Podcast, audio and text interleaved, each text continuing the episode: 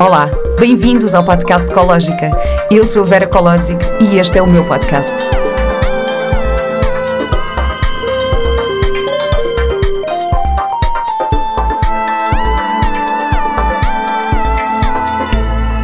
Olá e bem-vindos a mais um episódio do podcast Ecológica. Antes de começar, eu queria só avisar-vos que no próximo dia 5 de julho uh, vou dar um workshop gratuito na seekersclub.com. Portanto, fiquem atentos, vão lá espreitar, inscrevam-se e espero por vocês. Hoje tenho comigo a Sofia Varatojo. Sofia Varatojo é formada em Comunicação, Marketing, Relações Públicas e Publicidade e licenciada em Animação Sociocultural. Trabalha no Instituto Macrobiótico de Portugal, fundado pelos seus pais Francisco e Geninha Varatojo, e é desde 2017 responsável pelo ZIMP, o festival mais saudável do verão. Descobriu recentemente a sua paixão pelo yoga e pela meditação, que vieram a acrescentar sentido e propósito à sua vida. Olá, Sofia. Olá, Vera. Que bom, obrigada por estar aqui hoje. Obrigada pelo convite. Nós conhecemos no, no retiro de yoga da Leonor Busago, uhum. uh, mas quase nem falámos, porque na verdade não. nós estávamos ali tão dentro Estávamos em retiro, não era? Estávamos em retiro. Sim. Um, e para além de termos aprendido imenso sobre yoga, uh, e deu para perceber que tu que, te, que, tu és super estudiosa, tipo, pelos teus comentários e pelas tuas Foi partilhas. Passou, ainda bem, ainda bem. Não, deu para perceber isso. Sim. Um, e depois tivemos aquele momento, a proposta de silêncio, não é? Que, sim, um, sim. A Leonor disse, olha, agora estamos em retiro, uh, não sei se foram quatro horas, eram quatro horas de silêncio Sim, vamos, vamos, só ficar em silêncio. E depois há muito aquela coisa que em retiros as pessoas acham que ficar em silêncio é começar a falar baixinho. Ou tipo, é, isso aconteceu, uh, não, é- claro, é, não, eu não, fiz isso. Não, tipo é, um, ai, como é que se diz? Só com a boca. Tipo, ah, sussurrar, mesmo fazer, mesmo só, só fazer gestos. gestos. não é bem isto. Mas como é que foi esse, isso para ti? Como é que foi esse momento de silêncio para ti? Olha, no primeiro dia, nós fizemos os dois dias, não é? As manhãs de silêncio. No primeiro dia, adorei, estava super eh, para dentro. No segundo dia, tive. Acho que foram dois dias. Foram, foram, sim. No segundo dia, opá, estava com vontade de falar com as pessoas e de conhecer, então às tantas quebrei o silêncio e assumi que, opá, pronto, a Léo disse que se desse e se quiséssemos fazíamos, se não quiséssemos éramos livres, livres disso também. E eu fiz um sim ou um não e, e porque tinha vontade de, de, opá, de falar com as pessoas, de conhecê-las, podíamos estar ali tão pouco, tão pouco tempo que sentia essa necessidade. Uhum. Uh, mas o silêncio é uma coisa que eu adoro, na verdade. Eu quando estou em sítios com muito ruído, com muito barulho, mesmo em escritórios, eu sou assim mais sensível ao barulho, portanto eu adoro o silêncio. Hum. Para mim foi incrível o momento, eu fiz os dois dias mesmo, foi assim bastante Sim. regrada e, e, foi mesmo bom para mim aquilo. Eu, bom, eu saí a pé, eu fui andar uhum. pelo meio do campo sozinha, a pé e não sei o quê, e de repente ficar atenta ali ao momento, às coisas. Uh, depois houve um momento em que eu tirei o meu tirei o meu caderninho e comecei a. a porque eu não, não queria tirar fotografias às flores, não queria nada. Sim, então comecei sim, a desenhar sim. as flores e ali a ter, a ter um momento. E depois chegámos, tivemos a parte da tarde com a Léo, e ela, pronto, porque nos, o passa naquela aos uh -huh, que ela fez na Índia, que é 10 dias em silêncio, não podes fazer nada, ela nem yoga podia fazer. Pois eu lembro-me dela contou assim, nem yoga. Nem nada. yoga podia fazer porque nada. era um escape da tua mente. E então era do género, não, o silêncio é mesmo silêncio, não é para ler. É, sim, não é, é exatamente. assim, então e desenhar? Desenhar não. também não é eu. Ai não! ok, já, não, sim, já quebraste o silêncio. Eu então. que tinha feito uma grande cena, ter estado ali em silêncio no momento e afinal, olha, desenhar também não, não. é. Um, mas foi, foi, uma, foi uma grande viagem, eu acho sim. que foi. Foi incrível, eu adorei o retiro. Sim, eu também, incrível. saí de lá ainda com mais vontade de continuar a estudar, sim, porque eu estou no início, ainda não estou estou uh, a descobrir o yoga e a parte mais filosófica da, da, da, coisa, não é? E porque eu sempre pratiquei yoga, não de uma forma muito disciplinada, na verdade. Praticava, depois não praticava, depois fazia uns meses. Eu depois, também, eu também pronto. Agora sim, agora é comecei a ser, Não, eu era muito assim, agora comecei a ser muito mais disciplinada, sim, mas sim, eu era sim. totalmente assim. Já viraste ali, já mudaste o chip. Agora já mudei, agora já Eu estou a mudar ainda, ainda. mas pronto, comecei a estudar um bocadinho de, do outro lado do yoga, não só o prático, então sinto que estou, preciso pôr energia agora na prática para, para unir tudo, na verdade, uhum. para fazer a união. Mas como é que surgiu esse teu interesse? Olha, na verdade, eu nem sei muito bem. Há pouco tempo estava a pensar sobre isso, porque eu inscrevi-me num curso de yoga o ano passado, uh, de oito meses, na Ananda Marga, que é uma escola de yoga e meditação, uh, porque não queria nada muito sério no sentido de ser formadora. A minha ideia não era ser professora de yoga. E ainda não sei se é. Portanto, já estou um bocadinho mais à frente no pensar, hum, talvez, mas sem certezas. E lembro-me de que pensei, apetece-me estudar, vou procurar o que é que me interessa yoga. E pus-me à procura de cursos de yoga, encontrei esse já tipo na terceira ou quarta ou quinta página, porque não, tudo, era tudo sobre cursos sobre, para formadores de yoga, e então decidi inscrever-me naquele porque Uh, são aquelas coisas dos sinais, tu queres sinal, se é por ali. E então encontrei. Ah, primeiro queria fazer com o Carlos Rui Ferreira, que é um, o professor de yoga que eu conheço, que é amigo dos meus pais já há muitos anos, e foi com quem eu comecei a praticar yoga. Uh, tudo o que eu conhecia de yoga era dele. E ia-me inscrever no curso dele, mas entretanto ele não, não ia fazer por causa da pandemia, entretanto fez, mas já estava escutado. E eu pensei, ok, então não é por aqui ainda. Uh, e, procure, e encontrei então na, o de Ananda Marga e, e vi que a aula de culinária era com uma professora que tinha sido aluna do meu pai. Eu pensei, ok, é aqui uhum. então, é por aqui. Que ela já nem sequer é professora lá, mas, mas pronto. Inscrevi-me, pronto, e foi desde aí, foram oito meses, às terças e quintas. Foi um curso, pá, foi, foi incrível porque foi muito além das minhas expectativas. Eu fui super inspirada por todos os professores uh, e, e, não tanto a parte prática do yoga. Prática, estou a falar da parte física. Uhum. Um, ah, mas, mas muito mais do que isso, a parte da meditação, a parte dos chakras, a filosofia, a história do yoga. Bem, eu fiquei fascinada com tudo o que havia por trás uh, do yoga e, e, e, desde aí que não consegui. O curso acabou agora e eu desde aí que estou. Ok, agora vou estudar o quê? Próximo curso. Agora se calhar tem que ser um de formadores de yoga, mesmo que eu não, não, não acabe por não ser uh, aprendo tudo aquilo que, que há para aprender. Eu estou com a imensa vontade de aprofundar mais, eu não tenho, eu digo, ah, não, formadora nem pensar, nunca vou ser professora de yoga, sim, sim. Só, só há duas semanas é que aprendi a fazer uma invertida, não, não foi bem assim, mas, mas, sim, mas é sim. é assim, tenho, tinha que comer muita sopa para chegar. mas eu também estou mais ou menos assim, mas pronto, estou confiante, eu estou confiante. Lá, mas a Leo, por acaso, a própria Leo disse, Vera, eu às vezes prefiro uma pessoa que me diga olha, eu tenho muito interesse, quero mesmo saber mais sobre yoga, mas eu não quero ser professora, uhum. porque hoje em dia isto já se tornou tão um, banal, que é uhum. é qualquer pessoa diz, ah não, eu quero ser professora de yoga, e uhum. vai para a Índia um mês e vai e é professora vai, de yoga. Exatamente, sim, sim. E ela diz, não, o yoga, o yoga é muito mais do que isto, tipo, não, não dá para de repente seres professora é, tão sim, rápido. Sim, sim, sim. Isto sim, tem, sim. Tem, é um trabalho. Portanto, para mim, eu prefiro se calhar uma pessoa como tu que me diz que quer aprofundar, mas uhum. sem ter interesse em ensinar, e tu se calhar vais ter mais competências para ensinar do que. Do que o outro que está só focado no objetivo, Exatamente. não é? Está só focado no final. E nós não, é mais no processo de querer aprender tudo e depois o, o que resultar daí um, logo se vê. Uhum. Olha, Sofia, eu pedi-te hum, para tu me enviares uma biografia. Eu peço uhum. sempre isso a todos os convidados que vêm cá, porque eu gosto sempre de preparar um bocadinho a conversa e fazer aqui a introdução. E tu escreveste uma coisa linda. Tu escreveste que escolheste os teus pais a dedo. é verdade. Eu, eu achei isso lindo. Tu, tu, acreditas que somos nós que escolhemos as nossas famílias? Eu acredito, sim. Acredito mesmo. E acho que escolhi muito bem. E eh, não sei se isto funciona assim, mas se numa próxima vida poderia ficar com os mesmos. Não tenho necessidade de mudar. Mas não será assim, certamente. É porque eu, eu acredito muito nisso, que nós que nós é que escolhemos. Aliás, eu agora eu estou a ficar emocionada, fico muito emocionada com isto. Não, eu, eu também acredito nisso. Eu muitas vezes eh, refugio-me um bocadinho nessa ideia. Quando fico preocupada com o Mateus, imagina, uhum. com as diferenças que ele tem, pá, sei lá, família da parte da mãe, família da parte do pai, os desafios de, dos avós maternos, dos avós paternos, de, de, as diferenças entre as nossas famílias uhum. em termos de filosofia e de, e de valores e princípios. Um, e isto até foi uma amiga minha que me disse. E houve um dia que eu estava irritada com não sei o quê, uma coisa que estava acontecendo do outro lado e, tata, tata, né?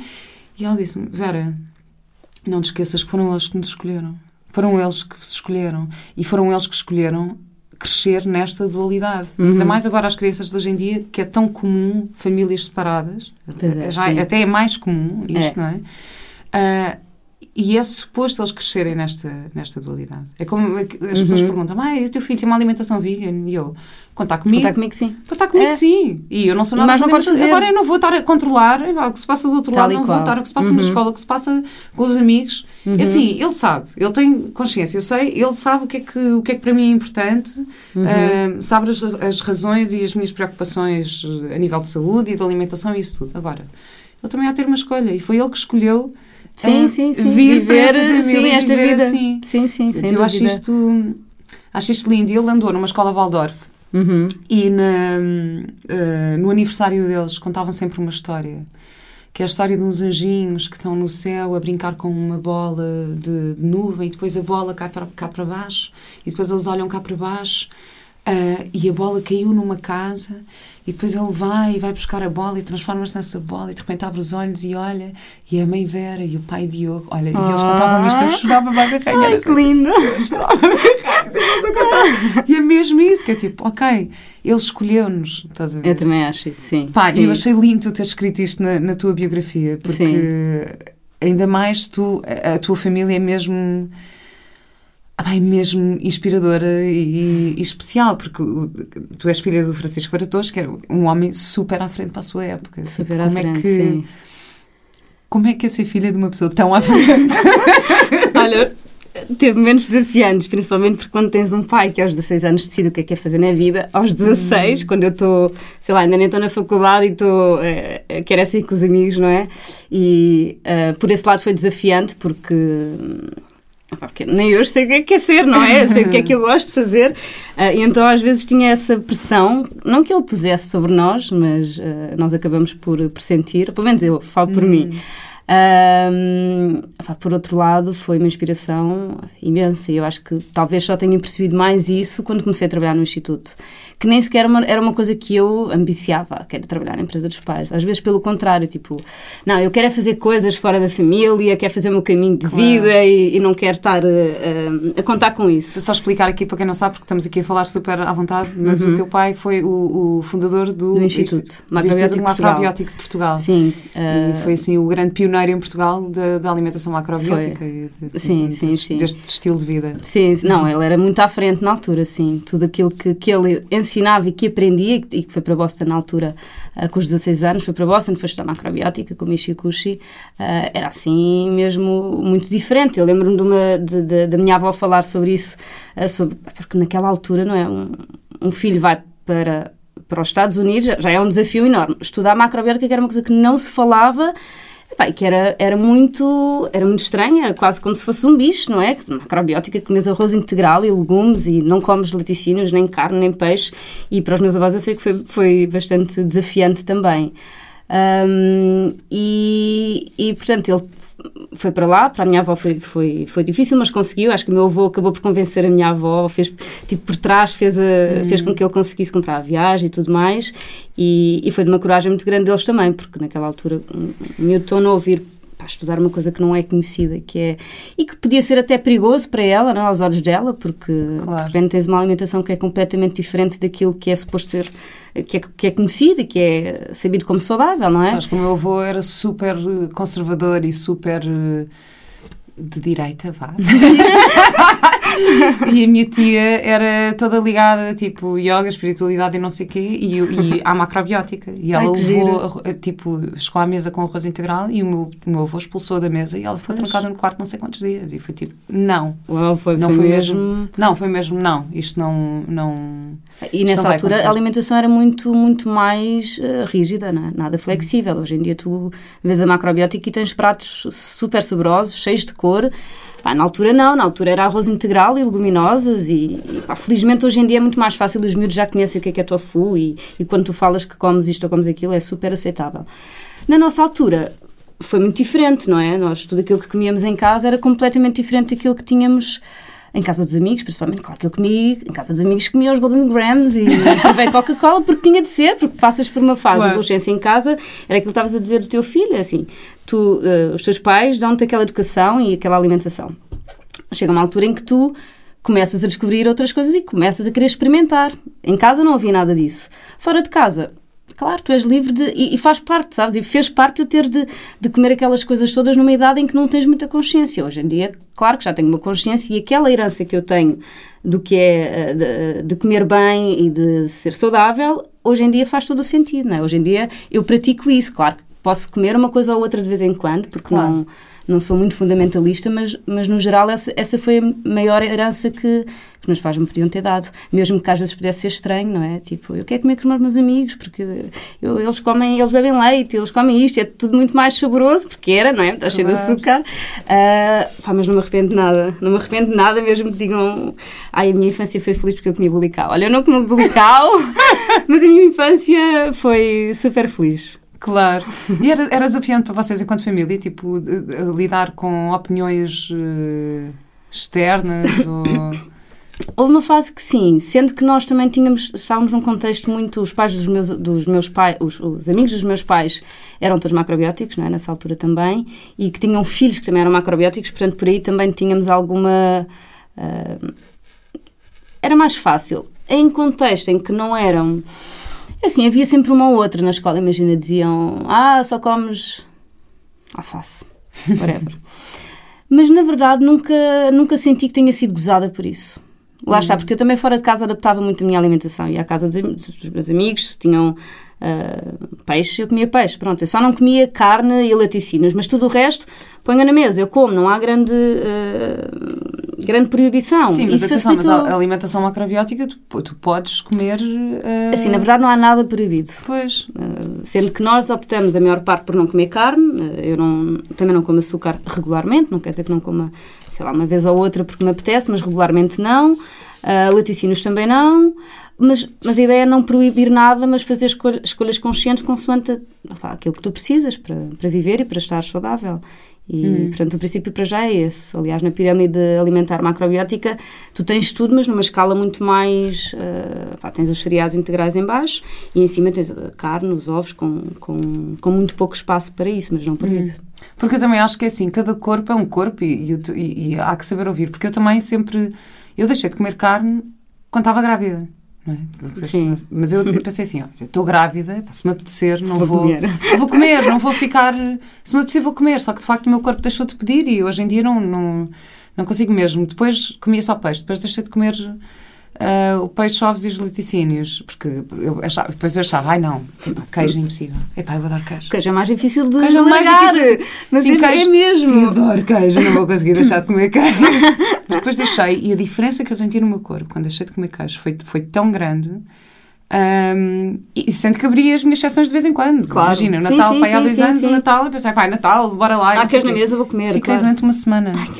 não, porque o corpo não está habituado. O meu corpo já, já não está habituado e eu exagerei imenso. Não é? Claro, claro que Natal. já. Natal, Natal, é Faço tudo. exagerei imenso. Fiquei toda entupida, cheia de alergias, toda. É isso, efeito dos laticínios, na verdade. Mesmo, efeito, é mesmo. efeitos laticínios. Um, em, relação, em relação ao peixe, também penso, ah, vamos lá, não vamos ser fundamentalistas. De facto, o meu corpo deixou de, de querer. Deixou de querer. Uh, depois, claro, que há, que há pessoas que, que o fazem por, uma, por outro tipo de princípios e valores, não é? Sim, sim, sim, uh, sim, sim. E há que, há que respeitar isso. Sim, é? sim, sem dúvida. Agora, eu também acho importante, eu, por exemplo, tenho uma amiga que é super, super eco, toda zen, consciente e não sei o quê, mas ela come carne. E toda a gente acha que ela é super veggie e não sei o que, ela não é. Ela assim, não, eu como muito, de vez em quando eu como e vai, vou comprar a carne biológica, biológica não sei do quê, mas sim, eu sou sim. muito magra um, tenho tendência à anemia e não sei o quê, eu preciso mesmo, de vez em quando, eu preciso mesmo. Sim, isso é uma situação diferente, eu é acho. É uma situação também. diferente e há que, há que respeitar sim, isso, sim, não sim, é? Sim, sim, E também não deixa de ser menos eco. Porque... Ah, pá, sim, por isso. não, também acho, concordo plenamente. É como, como aquela coisa do ai não, é muito espiritual e não sei o quê, não pode. É, uma pessoa também calma. Calma, Sim, exato. Também temos que, que ouvir. Pá, não há perfeição na coisa, não é? Portanto, uh, há coisas que fazes melhor, há coisas que fazes menos bem. Claro, mas eu não percebia mesmo quais eram os princípios, eu só percebi, só comecei a perceber assim há pouco tempo, não é? Porque tem a ver com o equilíbrio. Da é? Estás a falar da macrobiótica? Da macrobiótica. Sim, olha, e no fundo a macrobiótica acaba por não ser uma dieta, ao contrário uhum. do que as pessoas pensam, porque é aquilo também que é mais passado para fora, é que a macrobiótica é uma dieta, uh, e não é, no fundo é um estilo de vida. Uh, e é um estilo de vida que inclui, que tem como objetivo uh, desenvolver o teu potencial humano e uh, com várias que te dão ferramentas e práticas para, para, para, para atingires isso, para atingir esse estado. Uh, e, e, aqui falamos, eu tenho até aqui algumas coisas do meu pai que, que tive, tive a ler, aliás, inclusive é uma definição dele e uma outra definição que foi, que foi uhum. feita também por, por, por alguns professores de macrobiótica que acharam que era importante ter uma definição uh, feita por todos. Pronto, e ele fala, uh, inclusive é do lado ecológico, biológico e social e espiritual, portanto inclui tudo isto. Uh, do, ponto, uh, do ponto de vista biológico tem a ver com a nossa alimentação, mais vegetal, mais integral, local, sazonal, daí incluirmos menos produtos animais, mas não, não, não, não excluímos totalmente. Nós acabamos, eu acabo por, por excluir, mas, mas é uma opção. Uh, do ponto de vista social e espiritual, a forma como tratamos os outros, com amor e compaixão, portanto, aqui entra também o lado espiritual, que muitas vezes não é passado, ou, ou que muitas vezes as pessoas não, não acham que não existe, que é só uma alimentação, mas, mas, mas está lá. Um, e do ponto de vista ecológico, fazendo as escolhas contribuem para uma melhor qualidade de vida ambiental, portanto, não claro. só interna, mas externa. Então a macrobiótica é isto tudo, é, que é fascinante e que é um é estudo que tens para três cursos anuais de 300 horas, portanto... Sim. Não, essa questão da compaixão, isso é tão bonito. Isso é super bonito. Eu estou... Um, Estou agora a estudar comunicação não violenta e isto é, uhum. é um, e o Marshall Rosenberg uhum. que é o, pronto, o criador deste processo de comunicação fala muito nessa na, na compaixão de como a compaixão é o, mais importante nas relações humanas mesmo uhum. em tudo e como como é que tu tens de ter compaixão por ti próprio e pelo outro um, e, e, ele viveu situações de grande violência e como é que o que é que distingue o que é que, dá ao ser humano uma a capacidade de conseguir uhum. sentir compaixão em determinados momentos. Uh, e de facto, provavelmente a alimentação também afeta muito isto. E, e, e o consumo, não é? Tu fazes sim, um, sim, um consumo sim, com, com paixão. Tu, tu sim, sim. Eu, vou, eu, eu, costumo ir ao mercado biológico de Algés. Vou lá todos os dias. Eu vou lá todos os fins de semana. vou lá todos os fins de semana quando há. E eu faço muito aquela coisa de compro eu compro em todas as bancas.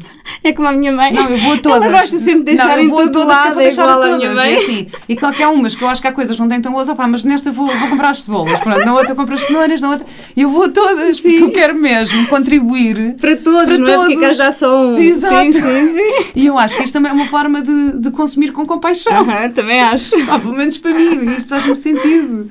É, eu acho que sim. E, e, e, acho, que isto, acho que isto é importante. Eu estava-te a dizer, eu fiquei mesmo super emocionada a fazer pesquisa para esta conversa e, e achei super bonito dizeres que a tua família é a tua inspiração e, e, e também falaste do teu pai. Sabes que para mim, uh, o meu pai também foi é assim uma grande inspiração para mim e não por ter uma vida super consciente e saudável, não, pelo contrário, ele adorava beber copos e viver muito bem, mas porque ele tinha uma visão super positiva da vida. Uhum. Aliás, até foi por ele, foi um bocadinho por esta energia dele que eu acabei por criar este podcast. Portanto, é assim Tão uma bom. grande uma grande influência em mim, então fiquei assim super emocionada quando, quando também estava a fazer pesquisa sobre ti. E quais é que, quais é que tu achas que são assim os, os maiores uh, princípios e valores que tu sentes uh, mais presentes em ti, vindo dos teus pais? Olha, um deles é a humildade. Eu acho que é a humildade. Uh, e, aliás, quando vim para esta conversa, uh, e estava a falar até com a minha irmã e, e, comentei contigo sobre a parte do estudo da macrobiótica, porque eu não estudei macrobiótica, eu tenho isso dentro de mim na prática, mas isto é um estudo enorme, e até pensei, pá, eu vou com humildade, porque o que eu sei, sei, o que eu não sei, não sei, e é mesmo assim, preparei-me, claro, mas então esse eu acho que é um ponto muito importante e, e sinto que, que, os meus pais me passaram muito isso, porque o meu pai tinha um conhecimento enorme. E ele, uh, ele ia à televisão, ia à rádio e falava, e toda a vida dele foi uh, a passar esta mensagem da macrobiótica e da saúde, no fundo, de saúde. Um, e ele sempre foi muito humilde, sabes? Ele não era nada arrogante, mesmo com pessoas que tinham visões diferentes da dele, que eram a maior parte, não é? Uhum. Uh, ele nunca, nunca tratava os outros com arrogância, sabes? E, e, e, era muito humilde. Eu acho que isso nos passou a todos, uh, todos a mim e aos meus irmãos, uh, como, como algo muito importante. Na minha mãe, não só a minha mãe, mas pronto, agora focando aqui na parte. Na minha mãe, eu acho que ela nos passou muito esta. Este, este valor de como tratar os outros. E ela é mesmo incrível, porque ela, ela, por muito que às vezes as pessoas possam, sei lá, desiludir as coisas da vida, é? pelos quais nós todos passamos, ela consegue sempre dar amor às pessoas, sabes? Ela consegue hum. sempre, era aquilo que estavas a dizer, ela vai às banquinhas e ela vai dar a toda a gente. e ela sabe pessoas que estão a passar mal, ou mesmo na pandemia ou fora da pandemia, ela ajuda aos mais próximos, ela dá aquilo que pode e que não pode, sabes? E o que tem. Hum. E, e, e, então ela passou-nos muito esse lado de olhar o outro com amor. Se ele te fez mal, é, é algo que está nele, mas não sejas igual, faz diferente, faz com amor, faz com compaixão. E, e ela passou-nos muito esses valores, sim. Tenho muito presente em mim, sim. Isso é lindo. Oh, Como é que se faz isso? Vou chorar. Não, é verdade, é verdade. E depois imagina, o meu pai tinha um lado muito prático e, e ele, era, ele era um bocadinho um, uh, ah, mais uh, rígido, não é? Tinha de ser, eu acho, para também para levar isto assim tão, tão claro. à frente. Tipo, se tens que fazer, tens que fazer a 100%. Então, tu ouves isto na tua vida e tu tens de fazer é para levar a sério. E depois tu pensas, ok, tudo o que eu puser energia, vou ter que fazer isto a sério. Uh, por outro lado, a minha mãe com, com, com uma leveza muito grande na vida e com uh, este lado muito positivo e muito espiritual também. Então eu acho que eles os dois fizeram um bom equilíbrio na, hum. na nossa educação. Mesmo muito bom. Por acaso, houve uma vez antes, agora estou-me a lembrar de uma coisa. há anos, um amigo meu, eu, tava, eu vivia com um amigo meu em Londres e eu estava a cozinhar e sabes aquela coisa de bater com, com a. Ah, isso a minha mãe. Foi, não me digas que ela aprendeu com a minha mãe. Não, não sei, ah. de bater com a, com a, com a colher, de, pau, de pau na panela, não é? Estás a cozinhar e bates com a colher de pau para sacudir a água da, da colher de pau. E esse meu amigo disse: Não, não, olha, que isto, de acordo com a macrobiótica, não podes bater com a colher de pau porque a comida fica chateada. Olha, isto olha, bateu... uma coisa que a minha mãe ensina, ensinava, que ela agora já não está a dar aulas. Mas é que isto ficou-me de tal maneira presente. Eu não sei como é que este conhecimento chegou até mim, mas chegou até mim. Portanto, pessoal, não batam não com batam, as colheres não. de pau. Porque, porque energeticamente comida... é pesado, sabes? É uma energia pesada para a comida e faz com que a comida também fique mais pegada ao fundo porque estás a empurrar. Então, isso é uma das coisas que a minha mãe passava quando, quando dava as aulas de culinária e que muita gente ficou com essa. Muito, há muita gente que hoje em dia ainda diz a Geninha dizia para não bater com a colher de pau e é uma das coisas que fica mesmo marcado. Não sei Eu nem sabia que isto vinha da tua mãe. Eu sei que Quer dizer, não sei se veio de mais alguém ou se, entretanto, imagina os alunos que tiveram aulas com a minha mãe, que hoje em dia são professores, também devem ter passado, ou não, porque acabas por passar aquilo que, que, que, te, que te ensinam. Uhum. E, mas, mas ela, não sei se veio dela ou se já veio de trás, mas ela era assim, a autora, eu acho que ela é a autora mesmo dessa, dessa prática. É lindo, porque de facto a forma como tu cozinhas, ou seja, a energia que tu também pões no ato de cozinhar, é a mesma coisa sim, que tu, sim, se estivesse a cozinhar, dúvida. a olhar para o telefone ao mesmo tempo. Sim, não é a mesma coisa do que estás ali a dar amor e atenção claro. e dedicação, não tem nada a ver. Claro, é lindo. Tu fazes isso? Tu eu faço. Assim. Há dias um bocadinho mais estressada porque ah, quer fazer a coisa rápido, mas, mas porque é normal, né? mas fazer entretanto vai, vai à consciência e pensa, não, não tens pressa para nada, porque parece que naquela ansiedade de cozinhar e porque estão horas, pensa tipo, não há pressa, faz com calma, faz tipo com amor, corta, às vezes em vez de cortar, tira, tipo, imagina, cortar uma couve, às vezes tira as folhas com a mão para ser um, uh, uma forma diferente e rasgo com a mão, uh, vou, vou, fazendo coisas diferentes e, e sempre que me lembro, uh, vou tento dar esse amor e essa, e essa dedicação à comida. E não bater com a colher de pau. Não, isso nunca, isso nunca. Nem lá em casa, porque o meu namorado também já não faz isso. Já não, não se, se batesses com a colher de pau, a tua mãe batia-te com a colher de pau. Não, não, não. não, felizmente não havia violência lá em casa. Que horror! Imagina! E em algum momento da tua adolescência tu te revoltaste uh, ou, ou, questionaste estes, estes princípios, estes valores, esta forma Olha, de não, estar? Nunca. Eu não. também não fui uma adolescente muito rebelde. Eh, eu acho que toda a minha vida nunca fui muito rebelde, na verdade. Eu acho que era a fofinha da família. Embora não, não seja só fofinha, está bem? Mas os pais acabam por te incutir aquilo que, que, opa, que tu és mais, não é? Mas não houve assim, não, nem vontade de agora vou, vou fazer uma coisa diferente e vou descobrir outra, outras comidas, ou vou. Ou isto não me faz sentido, nunca, nunca, nunca, nunca. Isso nunca hum. duvidei. Hum.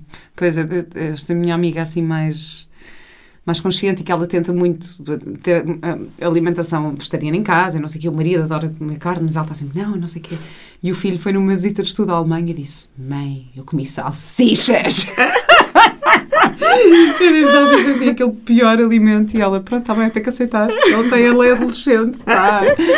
Isto eventualmente as coisas voltam. Eu digo uma coisa, eu fui educada, a minha alimentação era péssima. Eu tinha. Pois. Não, juro, a minha mãe, eu tinha armários cheios de, cheios de batatas fritas e chocolates, assim, quando eu quisesse ia lá buscar. Bebia imensa Coca-Cola, uh, completamente à vontade, fartava-me de comer pizzas e hambúrgueres e era a minha cena. Era normal, não é? Mas, Sim não foi tão normal porque isto foi até quase até à minha gravidez. Portanto, assim, durante a minha okay. vida quase toda eu comia assim.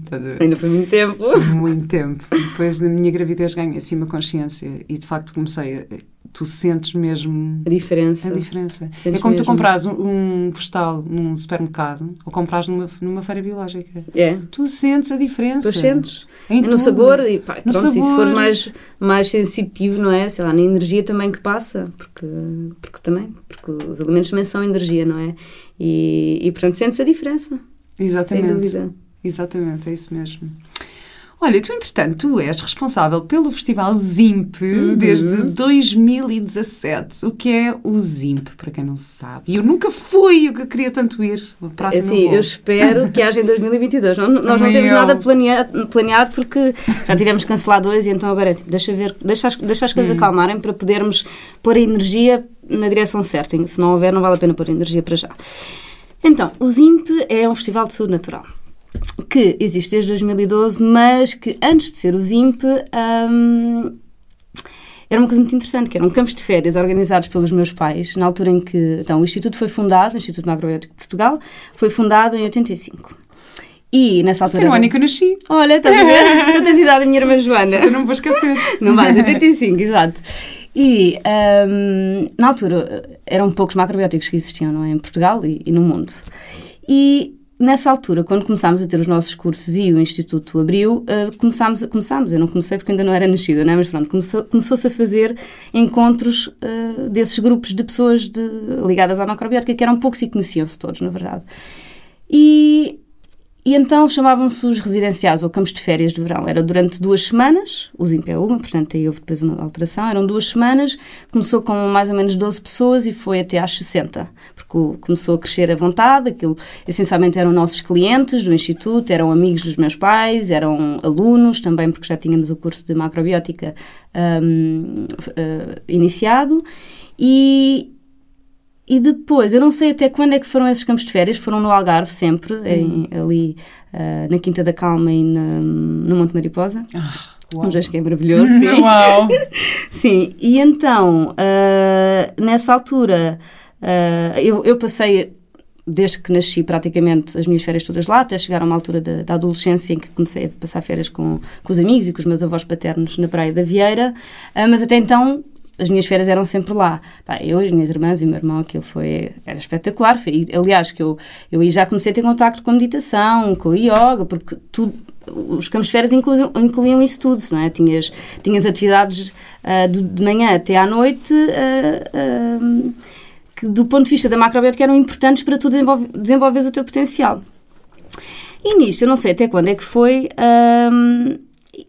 entretanto, mudou-se o conceito para um ZIMP. Pronto, não sei qual é que foi o intervalo de tempo aí. E o ZIMP começou a. Uh, portanto, alterámos o formato, em vez de Mas os campos semanas, de férias eram para famílias ou eram para crianças? Era para tudo.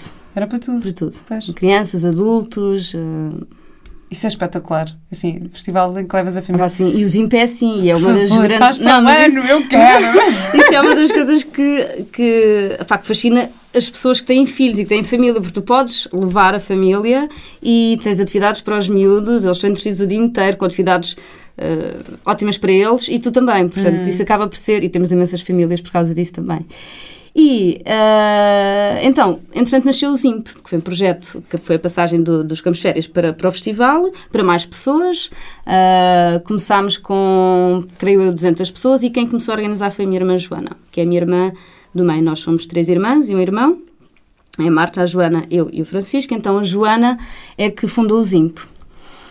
E isto foi em 2012, começámos no Zemar, daí o nome, ou seja, Z de Zemar e IMP, IMP de Instituto Macrobiótico de Portugal. Hoje em dia já não é no Zemar, mas o nome ficou. Mas o nome é lindo. O nome, é pronto, o nome ficou.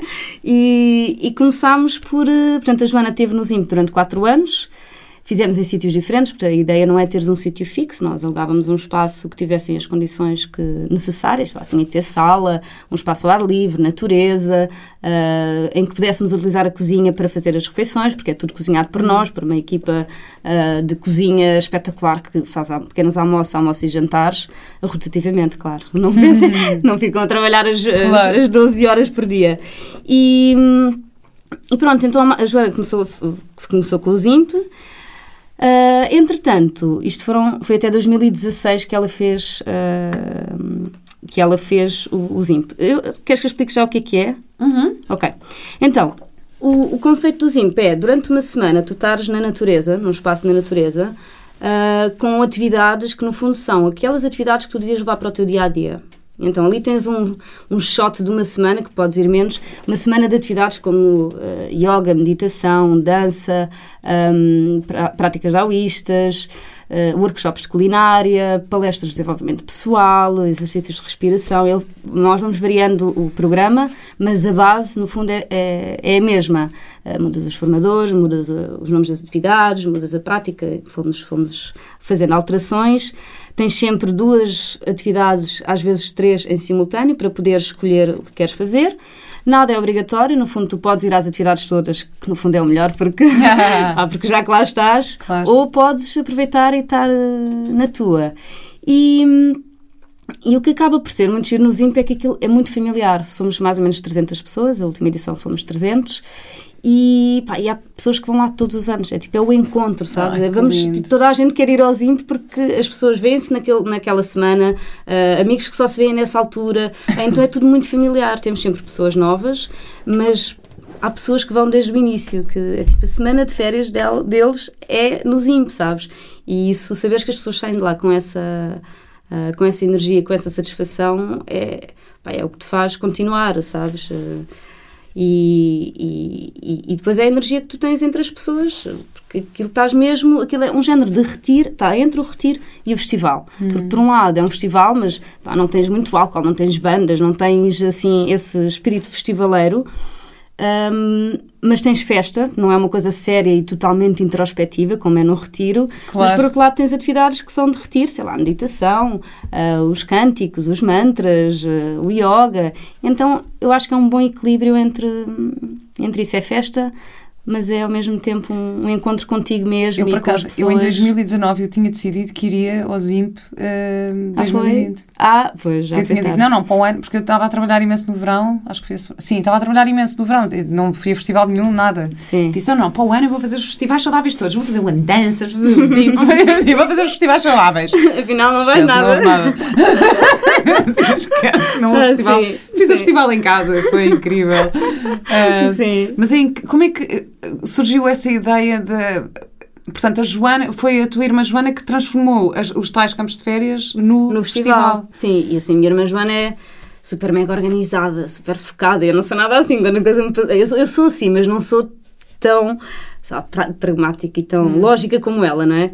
Ahm, e, e, no fundo foi pegar naquilo que já fazíamos, mas mas eh, aumentar em termos de atividades e de pessoas e diminuir em termos de tempo. Pronto, fizemos só uma semana em vez de fazer duas. Ahm, Eu quero muito ir ao Zimp, é assim, eu tenho muito, por favor. eu acho que vais adorar, ainda por cima assim. com um filho, vai ser tipo. Ah, A Madalena Brandão sei. foi nossa madrinha. Eu sei, eu sou muito amiga dela, Sim, foi ela, ela que me falou. Aí ela foi uma vez com madrinha e depois foi outra vez sem ser madrinha, Pois, porque ela eu queria sei, repetir eu sei. Ela falou-me, ela falou-me, foi ela que me falou, eu, a sério, mas o que é isso? Mas, ai, isso é espetacular. É, para quem tem miúdos é mesmo. Para quem não tem também, claro, eu cá por focar aqui a parte das crianças, porque deve haver alguma dificuldade em tu. Eu não tenho filhos, mas tenho a minha sobrinha, e encontrares um sítio que não seja demasiado caro, porque, porque não é demasiado caro para aquilo que é, ah, em que tu tenhas atividades para as crianças, tens atividades para ti, não te preocupas com a alimentação, porque tens pequeno almoço, almoço e jantar feito e saudável. Pá, então são umas férias assim. Eu adorei as entrevistas de pessoas, de, de relatos de pessoas a dizer, não, isto já são, já são as nossas férias em família, já está decidido. Sim, sim, sim. é. E os miúdos ficam super tristes. Quando eu cancelei assim, ah, os miúdos já estavam a pensar nisto, o que é que eu lhes vou dizer? Portanto, imagina. Isso é lindo, isso é lindo mesmo. E olha, vocês tiveram uma grande hum, coragem, uma força de vontade em 2017, porque 2017 foi o ano que o teu pai partiu e que foi uma Uhum. notícia assim super eh, falada, não é? Foi Uhum. mergulho, ele fazia mergulho, não é? Assim, eu fazia mergulho, já fazia há uns anos, e pronto, e desapareceu no dia 6 de julho. Ah, foi, tinha, ele tinha ido fazer mergulho, na verdade ele estava a fazer um curso de mergulho para aprofundar, ah, portanto, em mais, em, em mais profundidade. Ah, nessa semana estava a fazer o curso e hum, estava a correr um bocadinho, estava a ser difícil. Eu lembro que ele comentar com a minha mãe que estava a ser um bocadinho difícil, eh, estava a exigir muito dele. E nesse dia, eh, no dia 6 de julho, ele, ele decidiu, ou eu não sei se foi nesse dia, se foi no dia anterior, pá, vou deixar o curso por aqui e vou mergulhar com, com, com os buddies deles, que eles tratam-se por buddy, não é? Mergulhas sempre a dois e eles têm os buddies. Ahm, e, e decidiram ir mergulhar só, só para, para se divertirem, não é? Pronto, e nesse dia eh, eles eram grupos, não sei de quantos, e o meu pai acabou por não, por não vir à superfície. Estava com o buddy dele, o buddy dele eh, acho que quis subir, isto foi foi contado, né? Ele quis subir, acho que o meu pai ainda o ajudou eh, a regressar. Entretanto, o buddy dele chega cá acima, ele não chega porque eles andam sempre juntos, sobem os dois juntos, descem os dois juntos, exatamente para terem essa. hum, esse conforto. Pois, claro. Pronto, outro Essa não. segurança. Essa também. segurança, sim. E, e- e pronto, ele chegou e o meu pai não chegou à superfície Hum. e foram logo procurá-lo. Nós só sabemos, só soubemos, isto foi de manhã, e nós só à tarde é que nos disseram, porque ainda estava na esperança Hum. de, de o encontrar, e, e nós estávamos as três no instituto, eu e as minhas irmãs, e a minha mãe ligou uh, para a minha irmã Marta e estava a chorar, estava em pânico. Isto ainda estava desaparecido, não, não tinha sido ainda encontrado o corpo. E, hum, pá, e a minha mãe e a minha mãe em choque, a minha irmã Marta com o telefone, tipo, mas o que é que foi, mãe? O que é que foi, mãe? O que é que foi, mãe? E eu, e eu e a Joana naquele lá, tipo, o que é que se passa? O que é que se passa? A minha irmã passou no telefone e, e pronto, e, decidimos ir todos para Sesimbra, que foi o desaparecimento foi em Sesimbra. Uh, pegámos no carro, fomos para lá, pá, aquilo foi, entretanto, juntaram-se pessoas e pessoas, amigos, amigos. Eu não, nem sei dizer quando estávamos lá, foi lá no Clube Naval de Sesimbra, mas foi, foram, foram, foram se juntando. Pai, tu viste ali realmente este homem, tinha, tinha mesmo, tinha mesmo cá muita gente, sabes? E bem, nós, nós até pensámos, uh, ou eu pensei, tipo, ah, não vou dizer ainda nada a ninguém, amigas, nem nada, pá, está desaparecido, mas ele vai aparecer, isto vai ser um susto e, e ele vai aparecer. E, e, estávamos a pensar não dizer nada à minha avó paterna, não é? A mãe do meu pai, mas, entretanto, falámos com o meu tio, irmão do meu pai, e disseram não vão dizer nada como, mas isto, entretanto, já vai ser falado. Entretanto, começou a ser falado na televisão, na, televisão, na, na, rádio, sei lá, ou no, no jornal, já não... assim, mas como assim? Falar? Pá, nunca pensei, sabes, que tivesse esse alcance de, de, de ser... Pá, público, dar, dar, sim, sim, de ser público, não tinha mesmo ideia. Pensei assim, bem, ok, se isto é público, ok, vamos dizer às minhas amigas, vamos dizer às pessoas próximas para saberem por nós, né? E fomos rumo a Sesimbra, e pronto, e foi, nesse dia não, não foi nada, não foi encontrado, ele continuou desaparecido. Uh, amigos uh, começaram a mergulhar também para encontrar, porque supostamente não podiam, porque aí mete-se mete a polícia naval e eles é que têm que fazer as buscas. Uhum. Acho que não havia grande visibilidade também na altura, não foi fácil. À noite já não fizeram buscas, pá, é uma angústia, mas eu. Pai, eu, eu não estava mesmo nada à espera. Eu achava assim: ele está numa rocha, ele está em algum sítio, ele tem que estar pá, porque não fazia sentido nenhum, sabes? Não fazia. E, e para mim ele estava. Sabes que eu tive, isso, eu tive isso com o meu pai. O meu pai foi. Também. Pronto, o meu pai basicamente. Uh, caiu na rua e bateu com a cabeça. Pronto. E depois foi para o hospital. Eu também só soube no dia seguinte. Uh, e lembro da minha mãe me ligar e dizer: Ah, não sei o quê, uh, olha, o papai foi até para o hospital e, e, não correu bem. Bateu com a cabeça, não correu bem. Mas como assim não correu bem? Ah, pronto. ele morreu. E eu: Hã? Lixo. Eu, como assim? Eu, peraí um bocadinho. Eu desliguei o telefone à minha mãe e liguei ao meu pai. Primeira coisa, tipo, estás a ver? Desliguei ah, o telefone sim. e liguei. Sim, tipo, sim, não é, tipo, não é verdade. Pá, não é verdade. Tipo, foi ligar, ainda, ainda há bocado falei com ele. Estás a tinha falado na noite anterior. Foi, foi assim super. Eu liguei e está desligado. E eu. E está desligado, mas depois fica sempre naquela coisa. Que é isso que não, não, dizer, não, é? Não, é... não, pode ser, não, não, não estás preparada, não é? Não é, não é uma questão da pessoa estar doente e tu vais preparando, não é? Não, não, não acho que haja uma maneira melhor, na verdade. Mas ali tu não estás mesmo preparado. E, e, pá, e com, sendo o meu pai a pessoa que era, sei lá, super saudável e tudo mais, eu sempre achei, não, ele vai, ele vai aparecer, tipo, super hum. convencido. Nem era, era convencido e era na esperança, tipo, se ele ainda não foi encontrado, eu não posso, para, para mim mesma, achar que ele já morreu. Não, ainda não foi encontrado, para mim não morreu ainda. Claro. E, e pronto, no dia 6 voltámos para casa, todos. Dia 7 novamente, pá, uma grande grupeta, almoçávamos todos lá, reuniu mesmo ali os amigos todos, éramos uns quantos, pedimos almoço, comemos, ainda conseguíamos ter alguma, sei lá, nem alegria, mas todos a comunicar, claro. todos reunidos, tipo em família. Ah, pronto, até que até que depois o capitão encontrou, foi, foi encontrado e o capitão comunicou-nos que, tinha sido encontrado e foi tipo. É um momento, é um momento uh, terrível. É um eu, eu também pronto, é, basicamente isto também foi, foi assim, foi nós, depois o meu pai acabou por, por morrer num hospital e tal, e depois nós tivemos que fazer o reconhecimento do corpo e tudo, e fui lá fazer esse processo que foi super foi doloroso, tipo, é uma imagem, mas por um lado, isso que tu estavas a dizer de não estás preparado, não estás à espera, por um lado, ainda bem, porque eu não, eu não consigo imaginar o meu pai um, opá, com uma doença grave, a perder. Porque não. a imagem que eu tenho dele é de uma vitalidade, de uma energia, de não uhum. sei o quê. Mesmo, mesmo a memória que eu tenho do momento do reconhecimento, que não é nada fácil, é.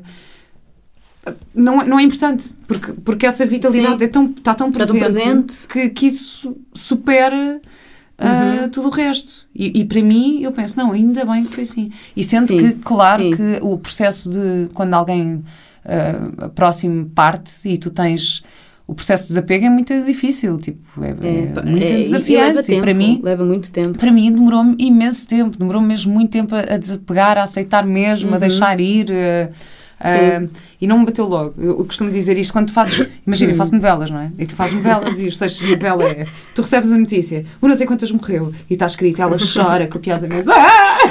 tipo, e eu. Então, a tua realidade não foi nada essa. É assim, não é isto que acontece. O que acontece é. Tu tens a notícia, a minha primeira reação foi ligar. Pois. Foi, tal como tu estavas a dizer, sim, não, vai aparecer não sei o quê. Tipo, a minha primeira reação foi ligar. Um, e só te bate passado algum tempo. Depois, eh, não sei, não sei precisamente como é, que, como é que foi, mas aquilo também foi uma semana e depois havia um processo de negligência médica envolvida. Portanto, também tive ali imenso tempo com aquela uh, coraça e depois toda, uhum. toda a logística, não sei o quê, organizar uh, um funeral, organizar não sei o quê, organizar. Yeah. Então ficas ali e só te bate passado algum tempo e depois bate quando vem o Natal, quando vêm uhum. as datas uh, festivas. Uh, ainda por cima foi pertíssimo no Natal, no Natal. Meu pai morreu no dia 21 de dezembro, portanto, Ixi. esquece. E a minha yeah. irmã estava grávida, também assim. Ah, também. Minha irmã também estava grávida. Okay. Um, e então foi muito doloroso. E uma vez vi também uma. E então na, nas novelas, quando pões estes textos, eu fico assim, pessoal. Isto, isto não é real. Mas olha, depende, sabes? Porque a minha irmã Marta, a minha irmã mais velha, teve exatamente a mesma reação que tu. Não, não lhe ligou, não é? Mas a minha irmã ficou em choque. A minha irmã não chorou. Pronto, eu espero que ela não se importe eu contar isto, mas isto uhum. também estava lá muita gente a ver, não. A reação dela foi mesmo de choque. Ela não conseguiu chorar e ela teve nesse papel de agora é para organizar tudo, bora, arregaçar as mangas, é funeral, é não sei o quê. Eu não, eu estava, eu estava de eu chorei mesmo, eu estava de rastos, estava e tive o tempo todo assim, tipo, ah, então nas novelas eu posso dizer que... Pode, isso, isso acontece, isso acontece. Uh, nós tivemos reações todos muito... Todos não, mas tivemos reações diferentes. Uh, a minha irmã Joana também chorou, chorou, chorou. Ela estava grávida, a Joana estava grávida de oito meses, portanto, uh, seria a primeira neta do meu pai, né? Havia assim aquele entusiasmo. Hum. Um, ela estava grávida de oito meses e, e dois dias depois de saber da morte do meu pai, portanto, ela no dia a seguir entra em trabalho de parto, entra para a clínica uh, com o choque, né? o choque de, de, de, saber a notícia do meu pai. E, e a Jasmine, que é a minha sobrinha, nasceu no dia 9. Então, uhum. meu pai, o corpo foi encontrado no dia 7, a Jasmine nasceu no dia 9.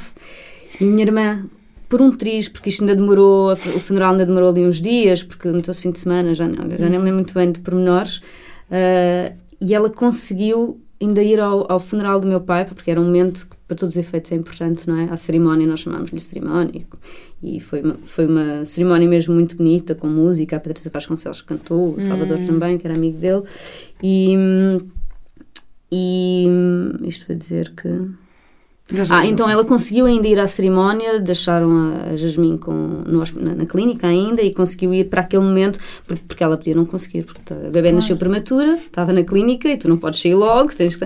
então houve ali um, um, um timing perfeito ao mesmo tempo, sabes? E depois tivemos de lidar com a perda do pai e o nascimento da Jasmine. Eu lembro que tinha aquela ideia feita, talvez, das novelas, ou de, tipo, nascimento de uma criança, da minha sobrinha, a minha primeira sobrinha, vou chegar lá e vou estar, tipo, Pá, eu estava apática, porque tinha acabado, eu estava apática, eu nem, não sabia o que é que sentia, não sabia se estava a viver a perda, estava a viver o, o, amor do nascimento da minha sobrinha, estava. E então essa ideia que eu tinha toda romântica foi totalmente ao lado. Uhum. E assim, a Jasmine veio ainda bem nessa altura, porque foi a alegria, foi a nossa alegria. Primeira neta, primeira sobrinha, primeira filha, primeira bisneta, então foi assim, foi ela que nos trouxe a alegria, porque teria sido muito, muito mais difícil, porque depois, ainda por cima, ainda por cima eh, ficámos a gerir a empresa, não é? A minha mãe também é diretora, claro, mas todas nós a, a, a passar por esta perda e de repente a ter que gerir uma empresa e três semanas depois tínhamos o ZIMP. ZIMP. Fogo, que era o meu primeiro que... ZIMP, não é? Porque então era o meu primeiro, porque até então tinha sido a Joana e três semanas depois tínhamos o ZIMP. E eu estava, uma lástima, a Marta, mega bora lá. Mas vocês fizeram, eu acho incrível. Pá, não podia, e na verdade, sabe, e a melhor homenagem, tipo, é incrível. Completamente. Eu não tinha coragem de não fazer. E nem que, pá, nós temos uma equipa espetacular lá no Instituto, tipo, toda a gente agora é ZIMP, é só fazer ZIMP o que tivermos de fazer. Pá, é lindo. E ainda conseguimos fazer, o meu pai, é temos que ter um bar no ZIMP. Eu, pai, isso não é imenso trabalho, eu tenho imenso trabalho, porque eu organizo o ZIMP sozinha um, durante um ano inteiro, há uns meses mais. Então, tudo, eh, organizo sozinha, depois só lá é que temos uma equipa embora obviamente a equipa do Instituto participe, eh, mas, mas a, a figura principal uh, era sempre uma, ou era a Joana e neste caso era eu. E eu disse, pai, isso dá imenso trabalho, pai, não vou pôr a fazer não sei o quê, o bar não dá. E ele, pá, mas temos que fazer, porque o bar, ainda para mais, é uma forma de rendimento. E as pessoas querem comer, uh, pá, e se não, tem, se não dás essa oferta, as pessoas não têm onde ir comer um lanche. Pai, nesse ano, depois da morte dele, pensámos assim: pronto, vamos pôr o bar a funcionar. e a minha irmã Marta ficou responsável pelo bar, pá, foi um sucesso. Tínhamos uh, alguns snacks e uns sumos naturais de fruta. E pronto, e foi. Ainda homenageámos: tipo, queres o bar? A gente vai fazer o bar. Pronto, hum. tens aqui o bar. Tivemos que fazer alterações no programa, porque ele estava destacado para dar umas três ou quatro hum. aulas, como sempre. E de repente, ok, temos que substituir. Uh, falámos com professores, alterámos um bocadinho o programa. Um, mas a três semanas, não é? Porque nem toda a gente está disponível assim a tão pouco tempo. E, e, conseguimos ir nessa altura. E depois, ainda para mais, com a morte do meu pai, isso ainda ficou mais. De repente, com mais holofotes. E, e, e, nós dávamos algumas entrevistas do Zimpo, em revistas, mas não era assim uma coisa muito forte. Nesse ano foi um boom, não é? Então, depois disso, uh, dar entrevistas, ir à televisão, ir à rádio, nanana, organizar tudo. Mas acho que foi uma força que veio em que, em que focámos só naquilo. Agora faz o luto depois, faz isso depois. Agora tens um festival, bora arregaçar todas as mangas e pôr só energia aqui. E então estava tipo, eu ia à televisão, eu ficava super nervosa antes, e era tipo, pá, eu pensava assim, pior do que me aconteceu não vai acontecer. Acabei de perder o meu pai, portanto, o que é que pode acontecer de pior? Nada. Então vai, vai e o que sair daí vai correr bem. E então estava um bocadinho com, esse, com essa energia de... Da ação? Da ação claro. E, e este, esse, esse, este, o desenrolar dos acontecimentos, tudo isso, mudou a tua visão sobre a morte? Ah, assim, eu tinha. Assim, primeiro, foi a primeira morte que eu vivi assim de uma forma tão próxima. Nós tínhamos perdido o nosso. Já tinha perdido alguns avós, mas não é a mesma coisa que perdes um pai ou uma mãe, que tu achas. Eu achava que isso não. Isso não entrava na minha realidade no sentido prático, porque nunca me tinha acontecido. E nunca tinha pensado nisso, na verdade. Eu sempre, para mim, eu sempre vi a vida mais do que, uh, do que vida na Terra, não é? Acredito que somos almas, acredito que escolhemos os pais que, que, que, uhum. que, que temos e, e acredito também que ele só partiu fisicamente. Claro que isso é tudo muito bonito, mas não deixas de sofrer na mesma. Claro, eu sei. Não, mas é exatamente. Mas... Eu, eu, tenho, eu, concordo imenso contigo, tenho exatamente esse esse sentimento, visão, não é? Que é tipo que, porque depois eu pergunto o que é que fica? Estás a ver? O que é que fica? O que é que ficou em ti? Ah, pois é, é, olha, fica, fica todo este legado que ele deixou, fica toda a inspiração, ficam as memórias, uh, fica muita saudade, fica muita saudade que só aumenta de ano para ano, não, não é assim uma coisa que, que vá diminuindo. E claro que eu acho que depois de ter tido o contacto da morte do meu pai, fiquei com muito medo de perder a minha mãe. Porque, hum. porque até então era isso que eu dizia. Eu não, eu não pensava na morte deles. Pensas, achava que eles iam viver até aos 80. Se calhar a minha mãe espero que vá. Mas achava que ia ser. Pá, o meu pai é super saudável, a minha mãe também. Acidentes a ser para os outros, sabes? Tipo, tu nunca achas que te vai acontecer uma coisa dessas. Nunca achas mesmo. E. Hum, meu pai dizia sempre que ia viver até aos 90, ia viver até aos 70. E, e, então, e eu lembro-me do meu irmão dizer: Não, porque roubaram-lhe 20 anos de vida. Porque, porque houve todo um processo de negligência médica. Assim, olha, acontece quando tem que ser.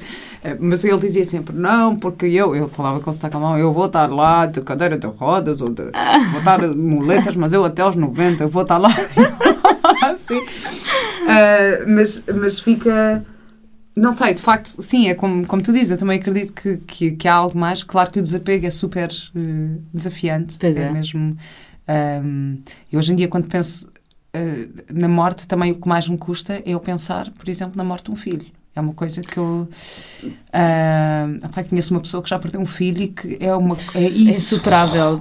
É, é uma coisa que eu não ah, é mesmo difícil para mim compreender tu teres força para dar a volta uhum. a isso. E, e atender que é o que tem que ser, é que, que foi na, ser, na altura é, é certa. É porque isso é, tudo muito aquilo em que acreditamos, mas na prática é super difícil. Mas na prática é muito difícil. Entenderes que, olha, era o que tinha de ser, que não há culpados nisto, não é? Porque às vezes há tendência também. Eu nunca tive muito essa tendência, uhum. mas de culpar, de ou foram os médicos, ou foi a betija da garrafa, ou foi a garrafa, ou foi alguém. Não foi. Não vale a pena, claro. Não vale a pena. É, é aceitares que e pronto, e depois depende da visão que tens sobre isso. Nós, nós, nós, tem, nós a família, temos mais essa visão de era mesmo o que tinha de ser. Era, claro. era a hora dele. Claro. Não sabemos ainda porquê, por outras razões, mas, mas, mas era mesmo o que tinha de ser. Porque tinha que haver um bar no Zimp. Porque tinha de levar na tinha que haver um bar no Zimp. É essa a razão. Claro, o que é que mais podia ser? Não, mas sabes que eu também, eu agora eu estive num retiro, depois do retiro da, da Léo, no no fim de semana seguinte, vou outro retiro. Eu também estou nessa agora. Pá, agora é sim, agora vou todas. Ah, e tive uma, olha, assim, não sei, pronto, tive lá uma, uma experiência também, assim, espiritual bastante intensa, em que eu vi o meu pai a viver através do meu filho. E foi super emocionante Isso, para mim. estás a ver? imagino. De eu ver, até imagina, eu tive... ah, em que já tive momentos, pronto, com, com, com o Ruben, com o meu namorado, e que já houve momentos assim de conflito entre ele e o meu filho, que não sei o quê, e de repente aquilo, eu percebi assim, eu já sei, isto é o meu pai a viver através dele, e como ele quer o melhor para mim, por isso é que às vezes acontecem estes conflitos com as pessoas à minha volta, e de repente foi assim, tipo, uma realização disto, sabes? Aham. Um, e já tive momentos super emocionantes. Tipo, eu tive. Uma vez tive um sonho tão vívido, tão vívido, de estar a chegar à casa da minha avó na Ilha da Harmona. Nós temos uma casa na Ilha da Harmona, que é uma ilha na Ria Formosa. Pronto, E a casa é muito característica, tem assim uns arcos. E eu tive um sonho que era eu a chegar de mal, e de repente chegava e estava o meu filho a brincar com o meu pai, meu pai de chapéu, que era a sua figura normal, e ele a correr e a saltar para o colo dele, e eu. E eu a chegar e a, a vê-los a brincar aos dois e estar tipo, mas isto. E aquilo ser tão vívido, eu, mas, mas o que é que estás aqui? Como é que estás aqui? O que é que estás aqui a fazer? Pá, desculpa, estou a emocionar imenso, mas é que sim. Ser tão, tão vívido, eu vê-los a conhecerem-se. Não Yeah. sei se, tu- se vocês tiveram isso também, que, que tiveste uma sobrinha que nasceu. Esse- eu, eu, pá, pronto, eu esse, esse, esse contacto mesmo de ver na, a Jasmine, o meu pai, o meu pai na Jasmine neste caso, não tenho assim experiência, mas... ou de hum, sonhares e eu sonhar com ele. Eu, que- eu sonhar, pá, e é super engraçado porque hum, eu sonho muito com ele. Pouco tempo não tenho sonhado, mas sempre sonhei desde a morte dele. E era sempre, era incrível, porque imagina, eu sonhava, estávamos em casa, na nossa casa antiga de família, hum, em Campo de ainda, e ainda nós continuamos em Campo de.